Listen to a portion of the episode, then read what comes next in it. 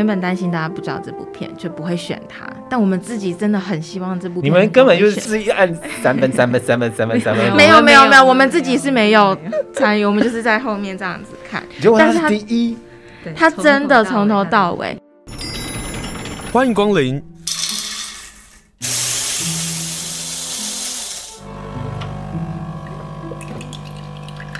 今天的盛情款待，请享用。今天要跟大家介绍的是花莲铁道电影院五月、六月的电影片单。来到我们节目现场的是雅婷跟社米。Hello，两位好。Hello，大家好。Hi，大家好。这一次的主题叫做“游牧人生”，但是那个“游牧”的“牧”啊，是荧幕的意思，就希望大家能够透过荧幕看尽很多人的人生。来跟大家介绍一下，呃，我们这一期开始特别有，就是礼拜四晚上的场次，耶耶，对啊，对，礼拜四晚上其实我们也这个场次也是蛮蛮担心，就是想说会不会大家上班下班累了不想要来？我觉得礼拜五晚上大家会比较忙。哦，太好了，我们礼拜四这个场次，我们来试试看他开的对？完全是自己的状况 砍花别人。礼拜四晚上。嗯会有电影放映，没错，我们要放的是八月三十一日，我在奥斯陆。哎，这部到底在红什么啊？就好不容易花也能够上，然后呢，嗯、我觉得它最红的就是是电影的主视觉，它的海报，还有它的演员吧？对，为为什么这部电影到底说什么故事？这部电影它其实我们把它放在我们铁电特调单元的第一部，嗯、因为它比较就是我的感觉上是比较。有点抑郁，比较沉重一点的。Oh. 然后他在讲一个三十几岁的的年轻人，然后他从乐界所出来，uh. 然后他开始想要试着就是找回一些人生的轨道，但他可能经过很多的尝试，但最后的结果怎么样，大家要一起来看。嗯哼，对，那就是他到底有没有明天，就对了。哦、uh,，好，我不能透露，不能透露 啊。对对对，那因为这一部他很很红，可能跟前阵子这个导演的另一部电影。很红有关，就是世界上最烂的人那一部哦，我没看到。嗯、呃，那你必定要来看这一部，它就会成为你的人生，就是这个奥斯陆三部曲的第一部了啊。嗯，好。可是这个电影呢，会有嗯，对于人生有鼓励的作用吗？这个导演叫做尤沃尔金提尔。对，嗯哼，嗯，我觉得他的鼓励比较不是那种很。很正向的，uh-huh. 就是总是给你很正向、很阳光的，然后让你跟你说，你要你人生很有希望。对，他可能比较不是那一种。我觉得在北欧的电影啊，我非常推荐大家看北欧，特别是我我喜欢看挪威的电影的原因，是因为它好冷哦。嗯，它冷到你会觉得，怎么会有这么步调这么慢，然后所有的情节、所有的对话、所有的人人跟人之间的关系都好冷哦。但是看完之后啊。你会爱上挪威电影的，我我我会爱上，我这个人是爱上挪威电影的，嗯，所以我觉得挪威电影有一种魅力，不是我们习惯，比如说我们现在看看港片啊，或者是最近有一部很好看的电影叫《妈的多重宇宙》，嗯，它其实有那个浓厚的港片的味道，这样，嗯，一样的就是每一个地方，台湾的电影有台湾的电影特色啊，挪威一样有挪威电影的特色。嗯，哦，所以今天晚上要看的就是，如果你的人生曾经失智，或者是你现在的人生是处在一个茫然的地步的话，嗯，今天晚上几点钟？哦，七点半哦，七点半。对，我们把时间也往后挪了半小时，因为想说大家上班后，嗯，七点钟。对啊，可以。你们真的是改的很好。晚上七点半会这部挪威的电影哦，八月三十一日我在奥斯陆。如果您看过《爱从咒》的话，或者是呃上次世界上最烂的人哦，大家就是你要号称你这是是不是影迷啊？世界上最烂的人，你要必须看过。好，这个是今天晚上的。那这个是花莲提到电影院的铁电特调，对不对？对。那你们五月份、六月份的铁电特调应该也都出来了。有，呃，我们还有另外一部也是放在五月，是第二部，叫做《重生骑士》。那这一部啊，大家其实应该都知道，嗯、呃，永恒族啊，还是游牧人生那一部电影，我知道，其实就是同一个导演，但是他这是他在拍游牧人生之前的作品，在拍游牧人生之前的作品，对，所以他一样在讨论的是社会底层的人的问题吗？嗯，我觉得他这部倒不是限定就是在社会底层还是什么？Uh huh. 他是在讲一个，就是他这个主角是一个，他原本是骑马的人，对，然后他是骑马，可能会去参加一些比赛啊竞技，对，然后但是他可能因为在某一次的意外，他不慎就是落马，嗯，所以他就受伤，然后可能之后可能不能够再这样子继续。做这件工作，这样骑马，那、嗯、所以他人生就变成他遇到一个很大的挫折，就是我人生唯一最爱做会做的事情，我不能继续做了。对，我在我的职涯上遇到了一个挫折，那我该接下来该怎么抉择？对对，哦，嗯，所以如果刚我看过赵婷导演的《游牧人生》或者是《永恒族》，老实说，《永恒族》跟《游牧人生》的味道真的差很多。嗯、对，嗯、好。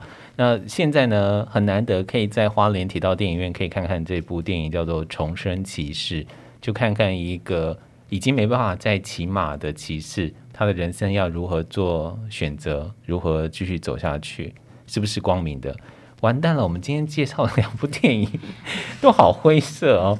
铁电特调的五月份是的这两部，那六月份有一部日本的电影，这也是灰色的吗？这一部我我觉得它不会很灰色，它算是小品类的哦。对，我啊走自己的路，它其实是一个主角是一个嗯老太太了，嗯，然后她可能遇到前面开头可能让你觉得有点灰色啦，就是她的她的先生去世了，嗯，那她从今以后她要开始面对。哇，原本有了一个好老伴，原本可以一起终身到老，以为可以走到老，但是结果他先走了，那剩下的人生他要自己一个人面对，对每一天他都要这样子过。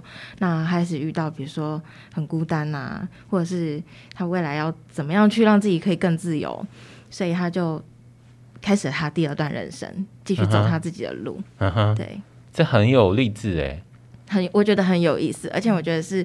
是大家都有可能会遇到类似的状况，不一定是伴侣，有可能我们在生命中都会有比较亲近或很喜欢的人或朋友，或者是宠物离世。那遇到这种情况的时候，我们可能都会有一点孤单感。那我们该怎么继续面对人生？嗯、对，这部电影会在六月二十五号礼拜六的下午两点的时候放映。导演呢是冲田修一。这部电影叫做《我啊走自己的路》，我觉得他翻译的很好，就非常有长辈的年长者的话。我啊，走自己的路，这个是给予银发族的电影。其实，在台湾电影一直很欠缺，就是给银发族的电影。明明我们有很多很优秀的银发族的演员啊，他们都是实力派的，可是一直都没有很精彩的剧本。但如果我们对于我们的人生的下半场啊，特别是最后那几年，如果先生走了，或者老婆走了，有没有一部电影可以？嗯、说出你的心声的话，这部电影叫做《我啊走自己的路》，会在花莲铁道电影院放映。好，花莲铁道电影院除了铁电特调之外，哈哈哈哈！我们讲完长辈之后，我们要跟长辈们做分享，也要给年轻人做分享。经典许愿，我看到片单了，有一部我想看，叫做《单车失窃记》，我还没看过它的数位修复版呢。来跟大家介绍你们这一次的经典许愿民众们的票选，就这四部而已吗？哦，我们这次竞争非常激烈，我们原本提供了十三部让大家选，但是这整个过程中，因为我们在后台看得到，我们这次的分数是我们是不是用要或不要，我们是用给分制，零到三分，uh. 那依照你想看的程度你去给分。对，然后这个过程中就是你看到那个起起落落吗？对，起起落落，然后过程中一度都是同分同票的很多。像我们这次其实这四部被选出来的，啊，uh. 其中有两部是同票的哦，嗯，地下铁杀气跟那个伊凡的少年时代这两部是同分，对对，然后所以他们就是并列三四名，就是反正就是。哎，欸，我我得要说啊，嗯，花莲的观众啊，他的水准之高，真的。我说真的，我从那个铁电许那个经典许愿的片单，每次票选的结果都觉得。很优秀的观众真的很优秀了，识货，真的很识货啊！十三部就只能选出四部，我觉得实在太难了。嗯，我就讲一下那个，其中有一部啊，我们觉得是大黑马，而且它是从一开始就是黑马，它从来没有落后过。哪一部？哪一部呢？女子学校。这什么电影？这一部是台湾导演，而且是台湾的女导演拍的。有一部呃，有一位叫做李美迷导演，uh huh. 那他其实是在呃一九八零年代那个时候，就是他就开始已经有很多作品，uh huh. 就是其实是很厉害、很前卫的作品哦。女性导演，没错，女性导演，但是这几十年来一直被埋没，大家都不认识他，也不知道。对。然后就是在去年的女性影展的时候，他们把他选为焦点导演，就发现哎，怎么会有这么厉害的片子？嗯、然后那时候他们选了他三部片，这是女子学校就是其中一部。对。那其实去年那时候女影的时候在，在呃花莲铁道园区开幕片，我们就是放了他的另外一部叫《未婚妈妈》。然后有有有有有有有有吗？有印象吗？就是这个导演的作品。然后大家其实看了回想都觉得很棒。哎，那个是在那个年代要谈那件事情是很难的耶。没错，我觉得这一部女子学校，她要谈的，在那个年代也是不容易的事情。她一九八二年的作品，对，民国七十一年生的。天哪！民国七十一年要讲的是女子学校里头的故事。嗯，哎，那时候好像的确还没有男女合校，对不对？还是花中花女？就就花中花女来讲，应该还是不会有男生进到花女，不会有女生进到花中啊。就算特殊学校也没有吗？特殊班级啊，不是特殊学校，特殊班。可是他就要谈女子学校里头的女子专门学校里头的很多的，比如说不能说的秘密嘛。嗯，来看看，对啊，因为我们原本李美迷，我们原本担心大家不知道这部片，就不会选它。但我们自己真的很希望这部片，你们根本就是自己按三分、三分、三分、三分、三分。没有没有没有，我们自己是没有参与，我们就是在后面这样子看。但是他第一。他真的从头到尾，他其实最一开始第一啦，但最后最后的结果还是单车失窃记好像高个一分两分，就高个一些。对，他他第二名。对，但是我们觉得真的已经很出乎意料了。他他其实最一开始的时候他是第一名的，好厉害哦！大家六月二十四号，赶快把时间先写下来。我现在都把我那个手机的 schedule 打开来，因为我觉得那好重要，因为现在有太多活动或者是太多电影要看了，就必须要写下来。好，六月二十四号礼拜五七点半，呃，花莲铁道电影院会放李美米导演的《女子学校》，是我们最近的台湾影坛发现，我们好像太冷漠了她了哦。嗯、好，我们刚刚介绍的《女子学校》，然后五月份五月二十七号还有伊凡的《少年时代》，待会跟大家介绍。不过你刚刚提到的第一名是《单车师切记》。哇，这个不管是在小说啊、文学作品啊，或者电影啊，常常会被提到的。它也是金球奖最佳影片、奥斯卡的最佳外语片。放映的时间是五月二十号礼拜五的七点半。来跟大家介绍《单车失窃记》，为什么一定要看？为什么会拿下第一名？如果对我来说的话，它真的也是很经典。嗯、对，然后我觉得那经典是在于那个单车其实隐喻了一个部分是。呃，那个爸爸自己的一个心境，可是他其实背后也隐喻了那整个当代那时候社会上，呃，当时候呃的一个时代的背景。其实，在那个失业，然后战争，就是说战后的那个状态。嗯，对，所以其实他就是在我心里面，他其实经典这样。就像刚刚你提到，无论是文学作品或是电影，对，是，就是有些电影必看。你知道它是意大利电影，然后哪一年呢？哇塞，我都还没出生呢。一九四八年，那它为什么成为一个非常经典的电影呢？那为什么维多里奥迪西加导演会成为国际大导演的原因？我们有机会可以看到大荧幕的时候，就别忘了要来看看这个《单车世界记》。五月二十号，那今年许愿还有两部，一个是这个礼拜五的《地下铁的杀期》。那另外一个是一样是五月二十七号五月份的电影叫伊凡的少年时代，这两部可不可以也来介绍一下？好啊，那我先讲一下，就是五月六号的第一部经典是那个地下铁的杀气。嗯，那这一部它其实是法国新浪潮的电影哦，路易马路，没错，嗯，但跟我们一般认知的法国新浪潮的好像。想象的那种印象不太一样。这一部它其实非常的天马行空，然后主角是一个小女孩，就叫沙琪。那她是因为就反正就是妈妈有事情到从乡下到巴黎要度周末，所以把她托婴给舅舅。然后她就在巴黎看到了各种的，呃，巴黎的成人呐、啊，他们的世界啊，大家的样貌。对，所以他其实带了一点讽刺，但是他用一种很戏戏虐，就是很有趣的看哦，很适合花脸看。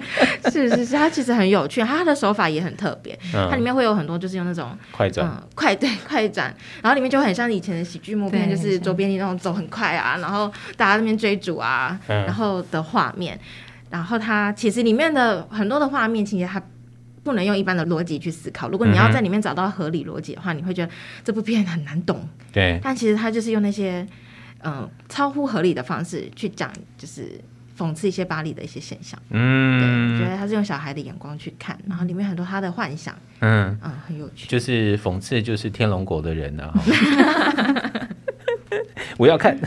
好，另外一个是伊凡的少年时代，这是一九六二年的片子。我们刚刚介绍的地下铁的沙琪呢，是一九六零年，这些都是那个数位修复版哦，所以影像的状况都很好。好，伊凡的少年时代，哎，他很红哎。嗯，这部也是名片呢，他获得了威尼斯电影节的金狮奖哎，等一年嘞。嗯，这一部刚刚那个沙琪是比较小女孩嘛，对，伊凡的话就是其实比较是主角就是一个小男孩。哎，欧洲人好爱谈少年的故事哦，我觉得这跟个人成长很有关系，啊。对，就是少年后来走歪了，然后就会说这些。四百集也是啊，哦，对不对？嗯、哦，你们也放过，好看。但他这都是从个人去小孩的个人去谈，就是整个大的社会背景的问题。对对，对，那这一部也是，他是在讲战争，就是小男孩原本是在一个很幸福的家庭，嗯，但是他后来因为战争，他被拉到军队里面去，他必须要从事一些很残忍的工作。但是他一方面他的性格又保留着，就是小时候受到温暖家庭的影响，对，那他就有一点。有点像两个人格在那边拉扯，嗯哼，对，他是我们就会看他在这个军队中，他要何去何从，嗯，对，哎、欸，这让我真的，其实，在那个乌尔战争的，我真的在想这件事，哎，就是，呃，我们可能生活过得平淡，或者是过得自由，或者过得安逸，我们也没有想到有一天战争，当战争发生的时候，我们就必须要上战场，不是乌克兰男子都不能离开国家吗？嗯不是，那问题是人性的扭曲，可能就就此就开始了。在一九六二年的时候，呃，塔可夫斯基导演呢就拍了这部《伊凡的少年时代》，让我们看到一个少年从生活过得好，从生活过得无余，那后来他的人性也变得破碎了啊。所以这个放映的时间是在五月二十七号。如果大家要看的话，大家可以上那个阿 Q Pass，对不对？先订票。嗯对，然后都不用钱，没错，都是善心来着，所以我们要谢谢善心人 文化局。那接下来呢，要跟大家介绍一样有年纪的，哎、嗯，这个很难呢，嗯、我非常推荐大家从五月七号开始，也就是这个礼拜六开始的致愤青文学百年纪念的影展花莲巡回场，可不可以跟大家介绍这个这个是什么的纪念影展啊？那这个是国影中心，他们呃，因为在一九二一年，其实到今年等于是第一百年，就是台湾文化协会他们成立以来，呃，其实这个协会年纪真的有点大，嗯、就是对，就是我今天跟大家都介介绍那个什么什么一九四八年啊，然后台湾文化协会是 一九二一年，谁出生啦？但是在当时候，他们其实好像就是呃，相当于民族自觉的一个意识，嗯、所以其实他们呃，在整个那个当时候的社会启蒙，好像其实是蛮先，就是说算是个先驱这样子。然后，所以这一次国家影视厅中心他们就展现文协他们在革新跟批判的精神，所以他们就用了，就是说办了这个致愤青文协百年巡回影展来向他们致敬这样子。每一个时代都有愤青。然后也因为愤青的关系，这个时代的呃时代轮才会走动。我我说真的啦，我觉得大家也许觉得这些青年真的是闲闲没事情做啊，没事怎么要抗议啊？我们时代能够往前进，都有靠这些愤青。但愤青每个时代有时代的不同啊，哈。所以我们今天呢，就透过电影来看看，在某些时代当中的这些愤青哪些啊？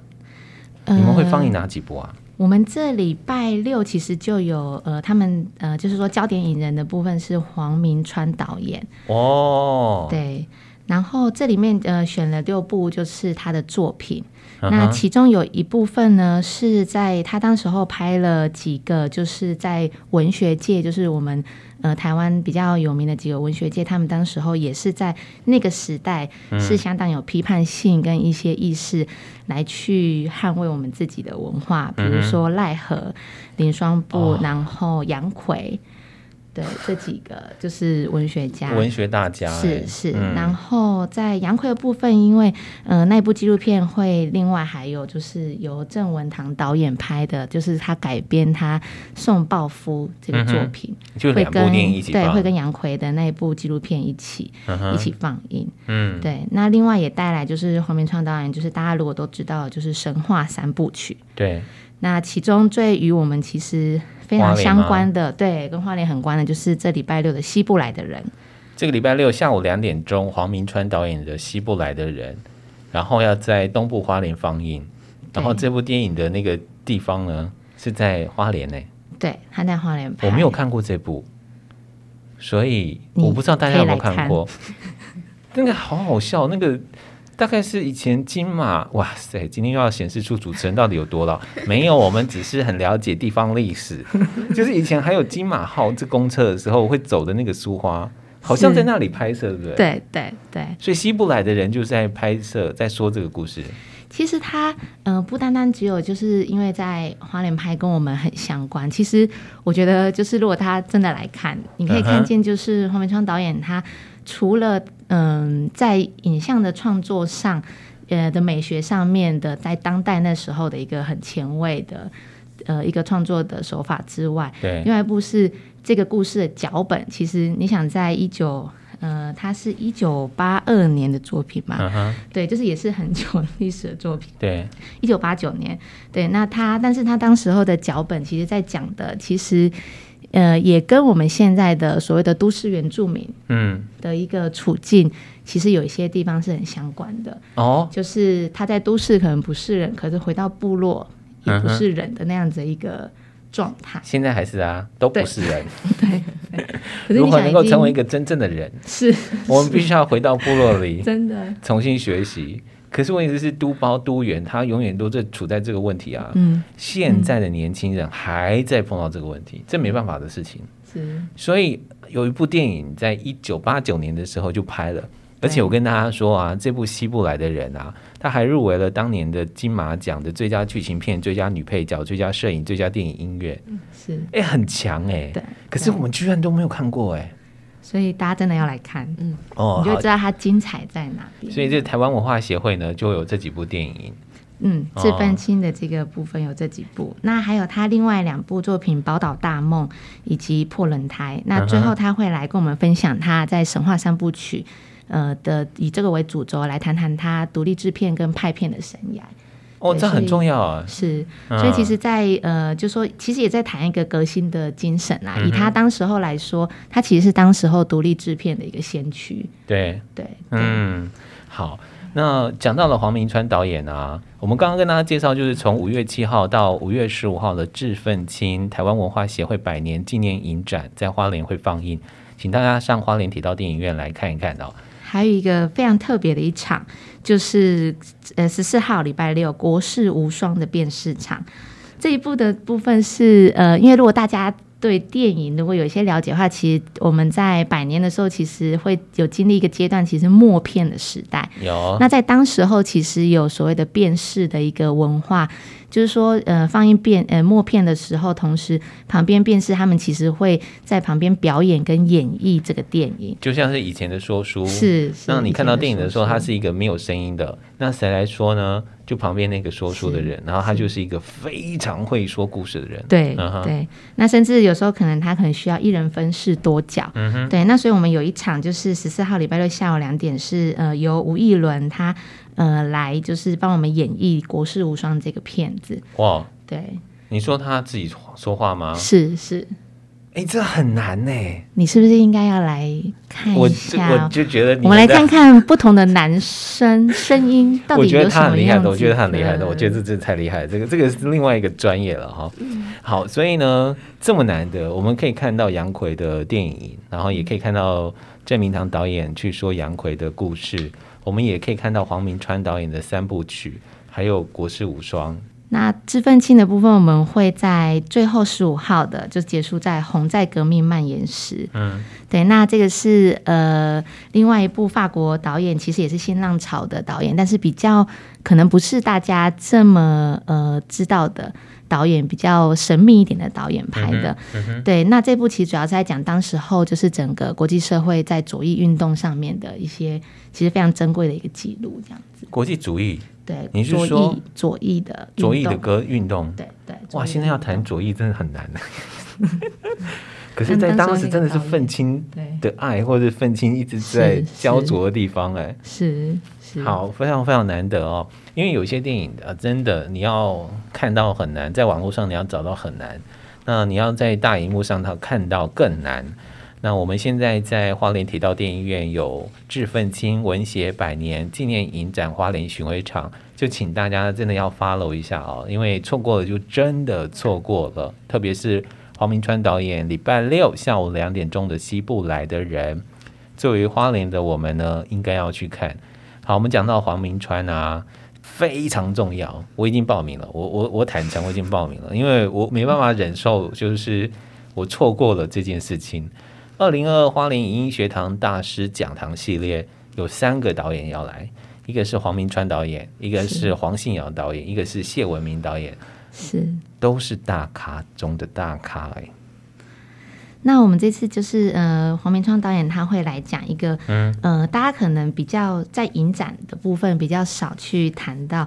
呃，大呃，因为黄明川导演他其实，在嘉义那边其实耕耘了九年，嗯，对。那他其实，在那里以呃，如果大家有听过是嘉义国际艺术纪录影展，对对。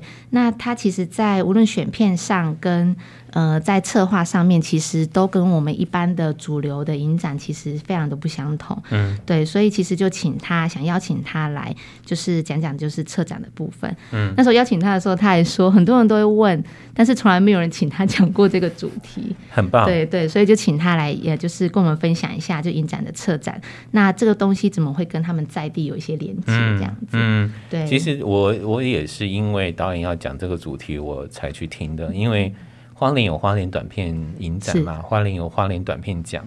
那每个地方慢慢慢慢都会有自己的影展，嗯，有没有这个需要，这是要被讨论的。